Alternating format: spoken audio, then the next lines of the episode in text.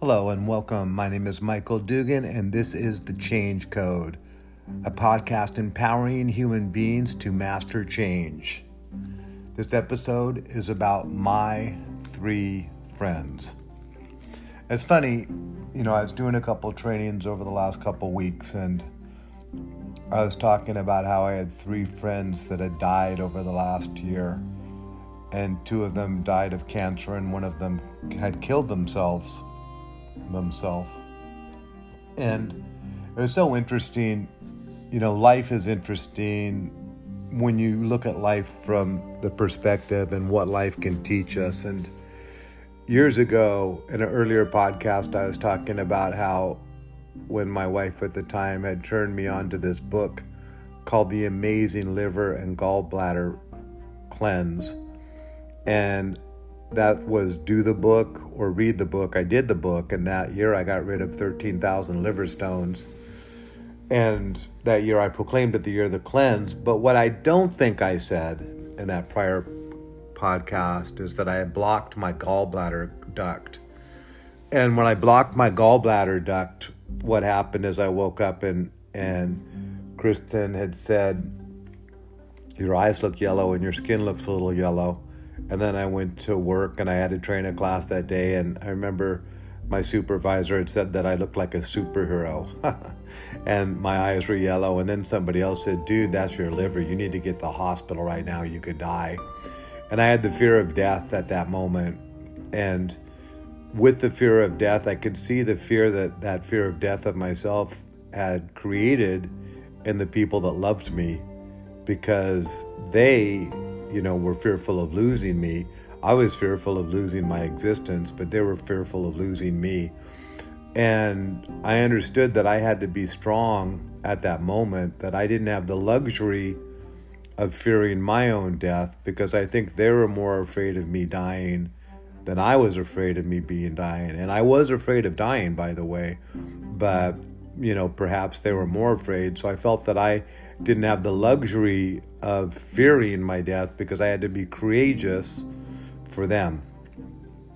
And so when I look at my two friends that died of cancer, and, and one of them had been fighting the battle for about 10 years, and he had a lot of miracles, and, and he never gave up, and a lot of scientific, you know, cutting edge research. He would pray, and he just had a huge circle of influence, and people would pray for him. And and that positive energy, you know, certainly doesn't hurt. And he would live. And recently, he showed pictures of his grandson, and he would, you know, just say how much he loved this little boy. And I saw a picture of him with a ukulele, and you know, they were watching a man with a ukulele playing, and his little grandson was dancing. And my friend was a big, handsome man, and he was just kind of rocking back and forth, kind of dancing. and and you know it was just very very beautiful. And, and, i don't know if that was a month or two before he died. And he left you know his children his wife and and it takes so much courage i believe when your body is disappearing on you. And i think we all have to go through it in some way shape or form as you die. And then my other friend is is a friend that i was you know, had more history with, and I, I knew him as a young man. And this guy was just a physical specimen. There's a cartoon character named Popeye that was known for his forearms, and this guy had like Popeye forearms and Popeye calves, and he was an incredibly quick human being, an incredibly coordinated human being, and ambidextrous. And he's the type of guy that could just sit in the living room, and you could take a hacky sack and just kick it on one foot, then kick it to the other foot, while sitting down, casually having a conversation with seemingly zero effort, musically gifted, and you know, just a very, very handsome human being. All the women loved him, and just a total alpha athlete, you know. And so I was, there's definitely, if you hear a little jealousy in my voice, it's because, yes, maybe there's a little jealousy there. And I remember I was in Medford, Oregon, and I had to have a tooth pulled that day, and, and I talked to him, and he said he had this lump in his belly, and we were talking about that, and he had to go in and get it scanned, and he wasn't sure what it was, but you could kind of hear the uncertainty. and then it became cancer, and, and he had ended up fighting the cancer fight for about two years.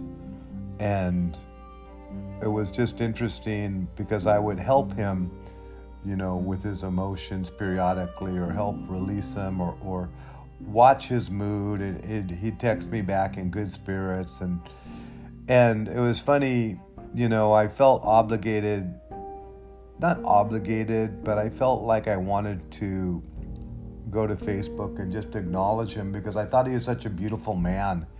And he'd gone through a lot of challenges in his life, in relationships and working with family. And those challenges grew him. You know, I heard somebody say that pain is the great persuader. That is, without the pain, we wouldn't be pers- persuaded to change. And he you know, became a very wise man, a very giving man, a very um, a logical man in his understanding and kind with his human nature through all the pain. And so as I watched him go, you know, he seemed to go quite magnanimously, you know, courageously, uh, just very, very stoically as he was going. And I left that post on Facebook talking about him. And and then I texted him one day a text message after he died. And I said Ron I know you're you're gone and I just want to let you know how much I appreciate you. And uh, if one of your family members read this you know just how much you know I loved you and then one day I, I was looking at the messages and somebody put a heart you know a, a like heart on the text message, and it was probably his wife, but it felt symbolic that it was from him simultaneously. And, and so it was a beautiful moment. Recently, he had a birthday, and I looked at, you know, I, I, he was gone, but in Facebook, sometimes when people are gone, they still have birthdays. And I went back and, and looked at some of his photos, and, and I saw, you know, months before he died, and I saw him, and he looked now he was approximately a 60 year old man, uh, alpha physical specimen, and he looked like he was 110 years old. He was so skinny and so frail. He was not not even a shell of himself. You couldn't, not even recognizable. Maybe the bone structure, a little bit on the face, and he had a newborn grandbaby that he was holding on to. So on one side you're seeing this life, and the other side you're seeing this death and you're seeing that this man is still courageous, still in the game, you know, looking at this little baby while he's he's dying.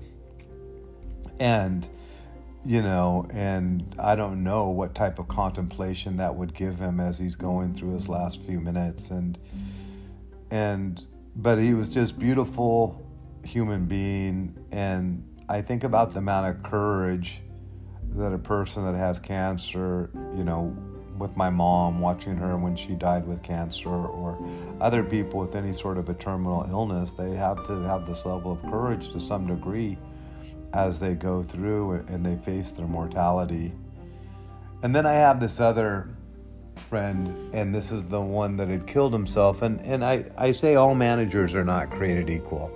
And anybody that has to work for different managers, they understand this because uh, invariably you get the one you like the most and the one you like the least and maybe the one in the middle. And whenever i would teach all managers are not created equal i would think about this guy because this was the guy i liked the most. This is the guy he was also a very attractive human being the women loved him.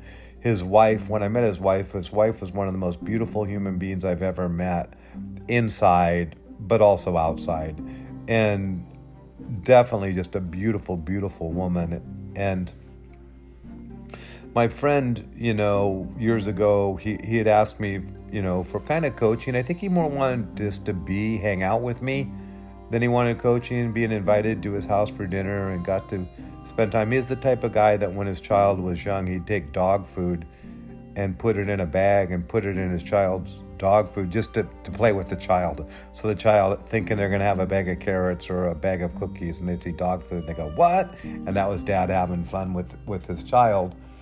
And a, about a month or two ago, I heard that he had died and, and he had killed himself. And I knew that he suffered with some depression. I knew he suffered with some uh, tendency. I don't know that he was an alcoholic, but I, I, I witnessed that he did like alcohol, and and I know that he had went through a divorce and and when he killed himself, you know, I don't judge him for that. I, I don't know what happens to a person after that happens. I cannot pretend to to you know condemn him to anything.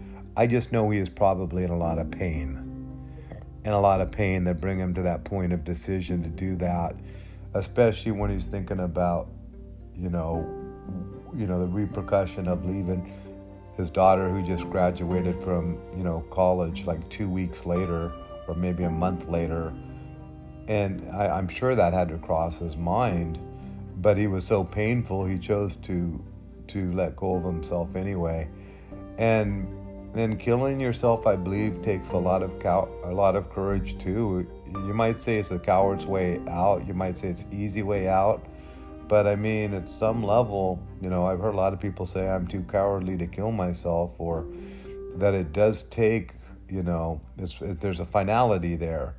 And I know sometimes in studies that I've, I've read or learned that a person that does come to that point that they don't have, feel that their life is worth it, they don't have a purpose, they're in themselves, and they don't have a justifiable reason. Life is too painful they believe life is more painful to live than it is to not live. And so those three friends over the last year, you know, had a very, very interesting effect on my psychology of witnessing the courage that they had during their life and the courage to continue to exist or not continue to exist in the latter case. And then I was training a, a class in California last week, and there's this one man you know, just like you want to know your audience, you want to communicate to them, and different audiences in different parts of our country communicate differently.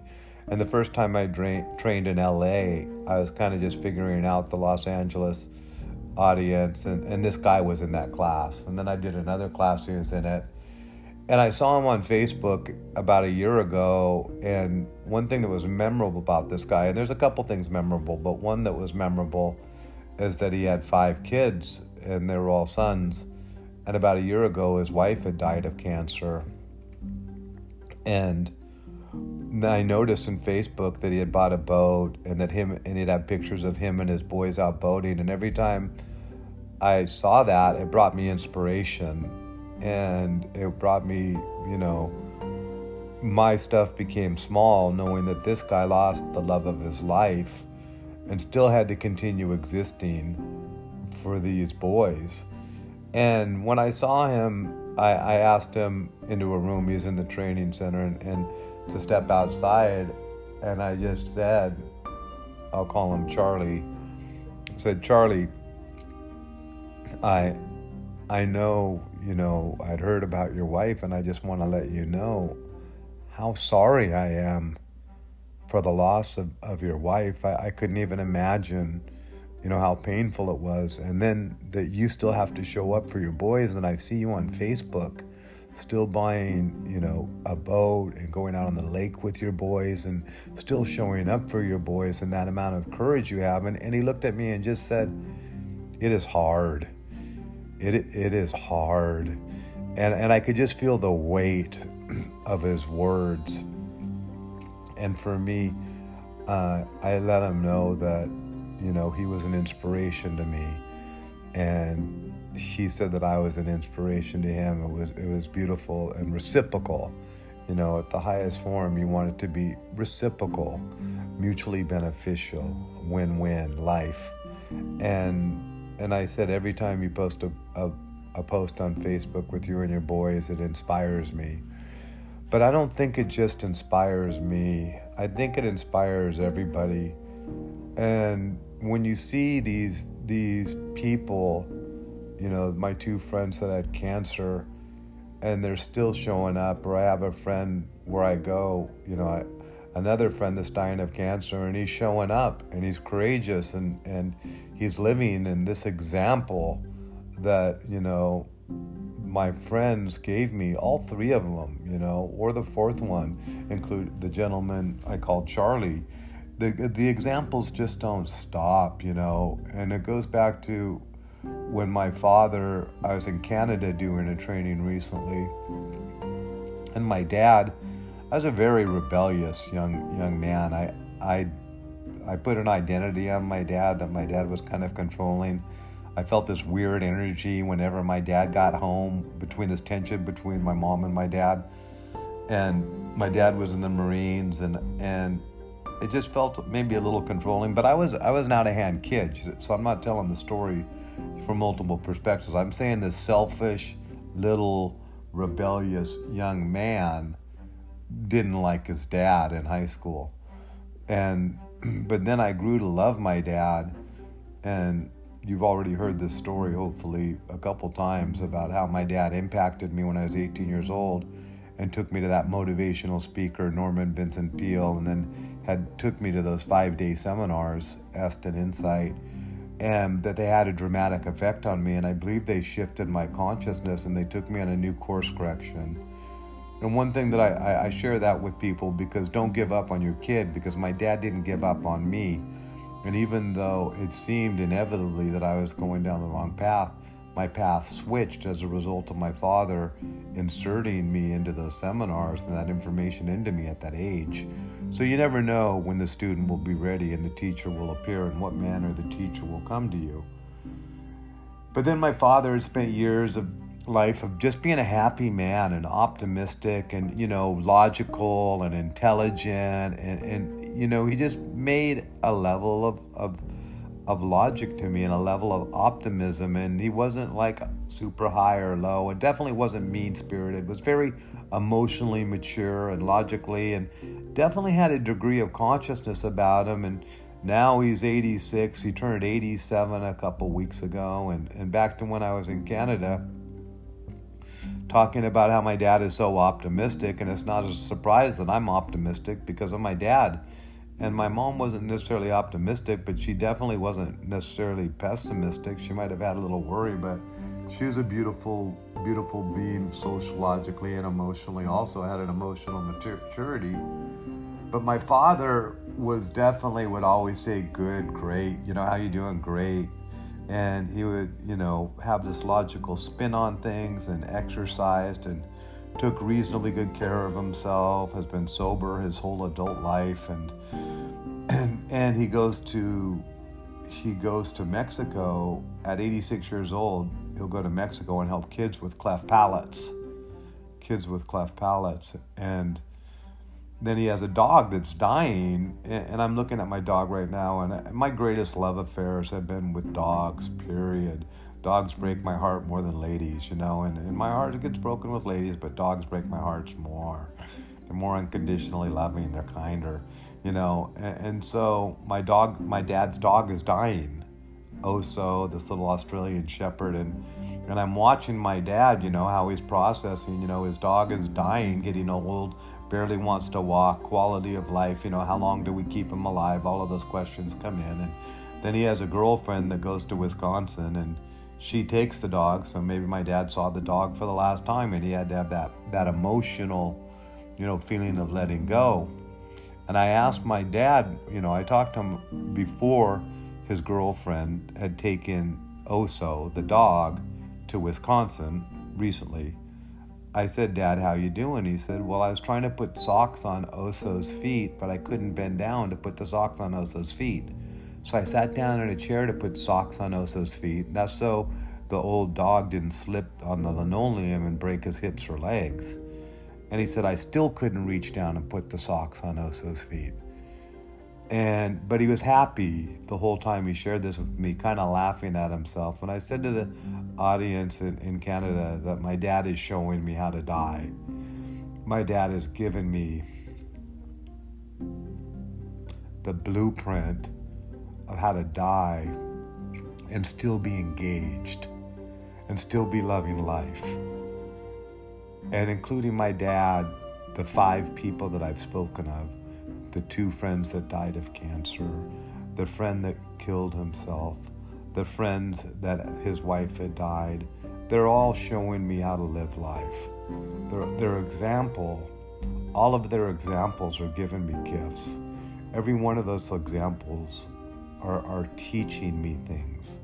They're, they're allowing me to become a better human being, allowing me to be more adaptable, allowing me to be more thankful for my health, more thankful for what I have, more empathetic to people in emotional situations. Just so much can be learned. And so when I grew up, there was a show called My Three Sons. if you're not a, if you're under 50 years of age, you probably won't know what it was, but but it had a, a unique little jingle and my three friends that had died, and I still love them and I still like them, and I, they're still in my memory, and I still communicate with their, you know, that memories, and of course my dad, knock on wood, and of course my dear friend Charlie, this beautiful human being. So if you like this podcast, do me a favor and share it, and if you like this podcast, do me a favor and rate it. And remember, how you do anything is how you do everything, and everything matters and that means you. You matter. Have a wonderful day.